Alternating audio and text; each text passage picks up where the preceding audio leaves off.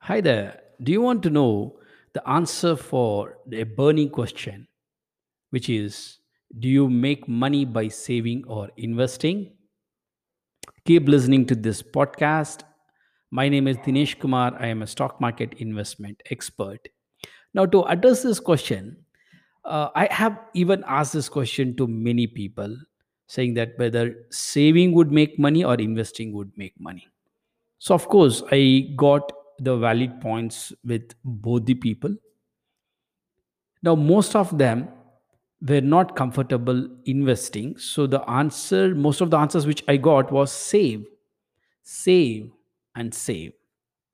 Because this is a formula which is, you know, going on for generations, right? So, you go to the job or work or any profession, you make money, come, and then you save the money. And that save money, you put it into the fixed deposit for a fixed return of interest. Now, this is a formula. Now, what's wrong in this formula? It's perfect, right? It's been working, and people still feel that's the most safest because fixed deposit, assumably, it's safest. But things have changed now.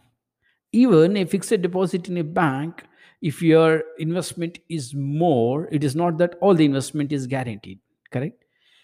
So, based on the central bank's, uh, you know, uh, rules, there would be some portion which is guaranteed. You know, the rest still carry a risk.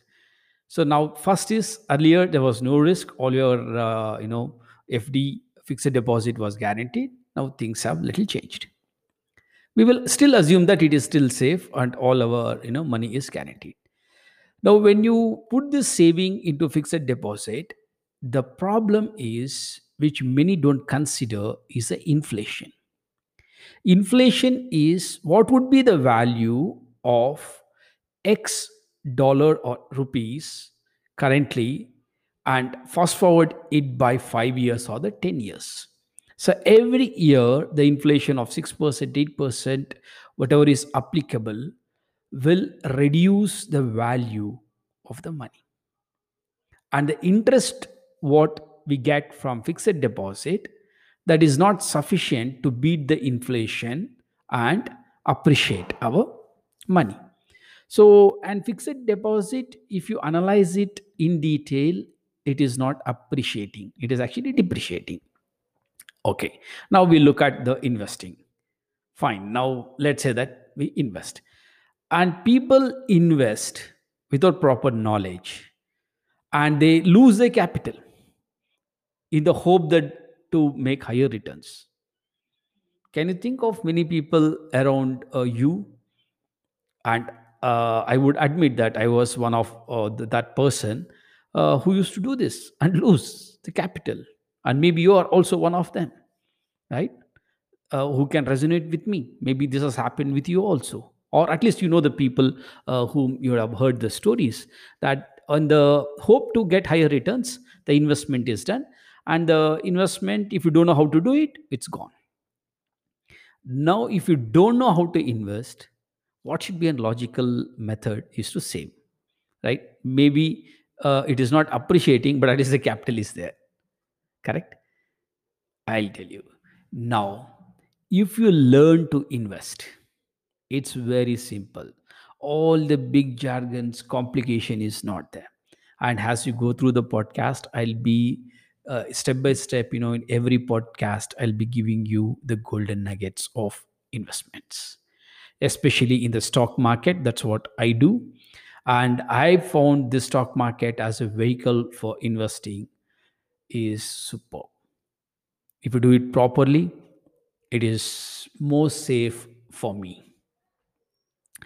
Now uh, again this question i keep asking people okay fine what you do? And i get answer like invest and then save. So actual answer is you should do both. It is not saving or investing it is saving and investing. So people say that okay i invest and whatever the returns i get again i save that's a mindset always the mind has been programmed saying that whatever you get the profit you save actual formula which I found, I'm going to share this secret, which is save and invest. What do I mean by that? Save a 10% of your income after tax every single month and put this 10% into investing in the stock market. Once you know how to invest, learn how to invest, and then invest in the stock market.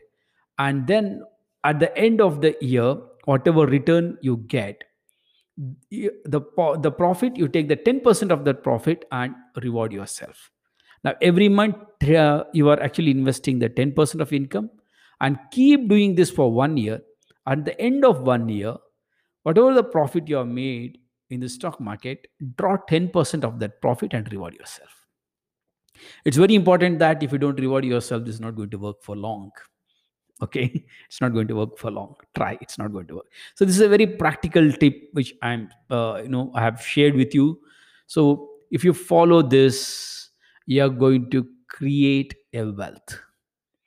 And very one more important thing is once you have invested the money into the, your investment account don't ever touch the capital there. You should learn to scale up.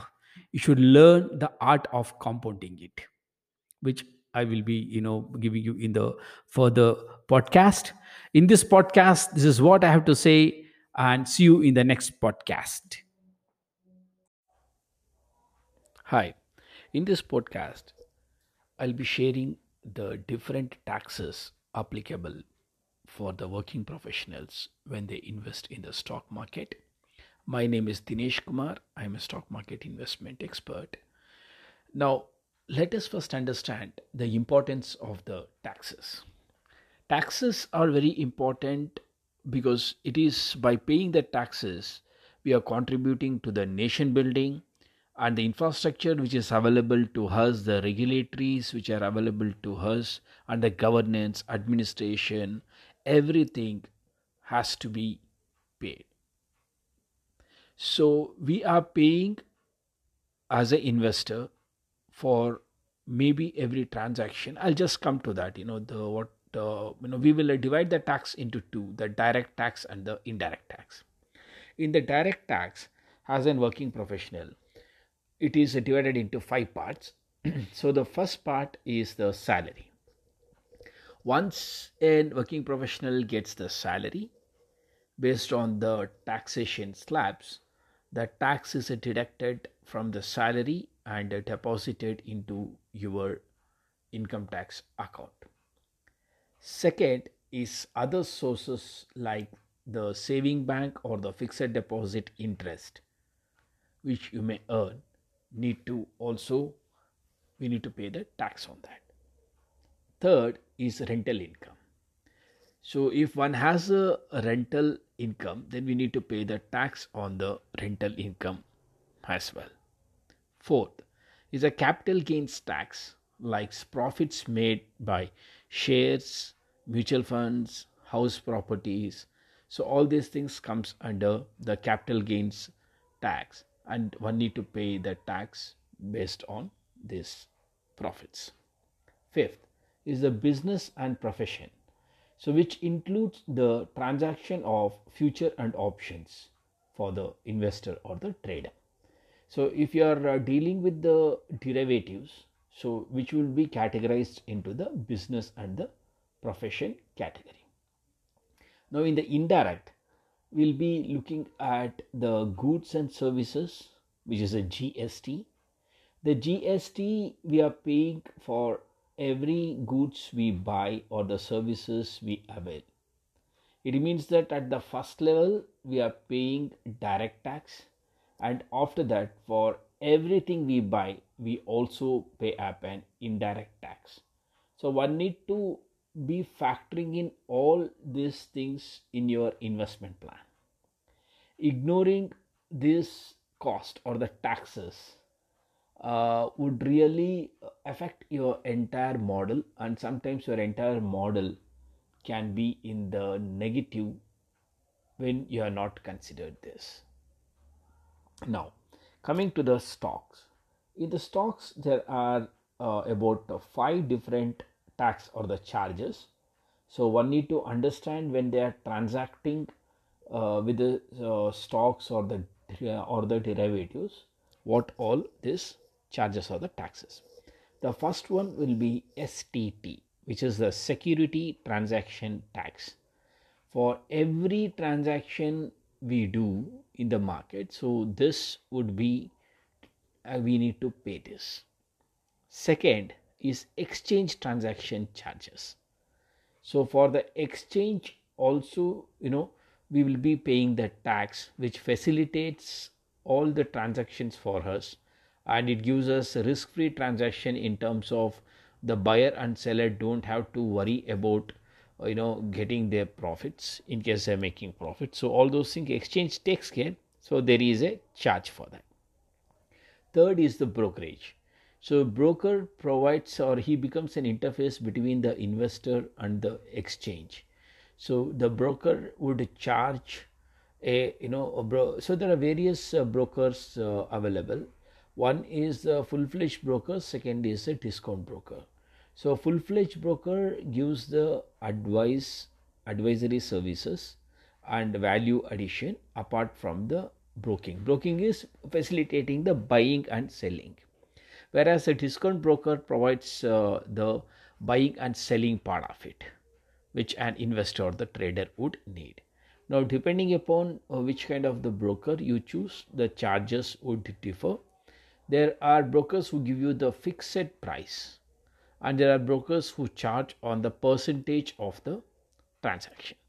So that, that whichever broker uh, brokerage you have the broker you have find out what is a brokerage and you need to factor this also into the cost. And after that you have the gst gst on the brokerage or on all this all the services you know you have availed and that also need to be factored and the stamp duty so stamp duty, we need to pay the stamp duty when we do the transaction and the SEBI charges. So this uh, five charges one need to understand. So this you will get it in your contract note when you do the transaction. So you need to capture that, put it into your journal and uh, understand your profitability after these taxes. Only then you'll be able to tell whether your uh, strategy the way you are investing would be profitable or it may end up in no profit or in worst case maybe little in the negative zone because one is not uh, factoring in the taxes. I've seen the investors and traders who do uh, little bit of uh, more trades or we can say the frequency of the trades is more. And they only based on the strategy they assume that buying here selling here or selling and buying back they they are making you know they are looking for a very very small profits. And they come up with a plan and the plan uh, either theoretical or in the paper it shows that it's making a big profit but once you bring in all this cost into that and then you analyze the same plan most of the time it may end up that you're not making any money or worst you may just end up in the loss at the end of the year. So it's very important that one need to understand as a investor or the trader as to what all we are paying up like taxes and charges. So please factor in and you can consult your uh, tax professional for further details. But as investor now you have the basic idea of what different taxes are there. Uh, hope that this podcast is useful to you and uh, keep sharing this podcast uh, if you feel there is a value to other working professionals as well. And it is all i have to say in this podcast see you in the next podcast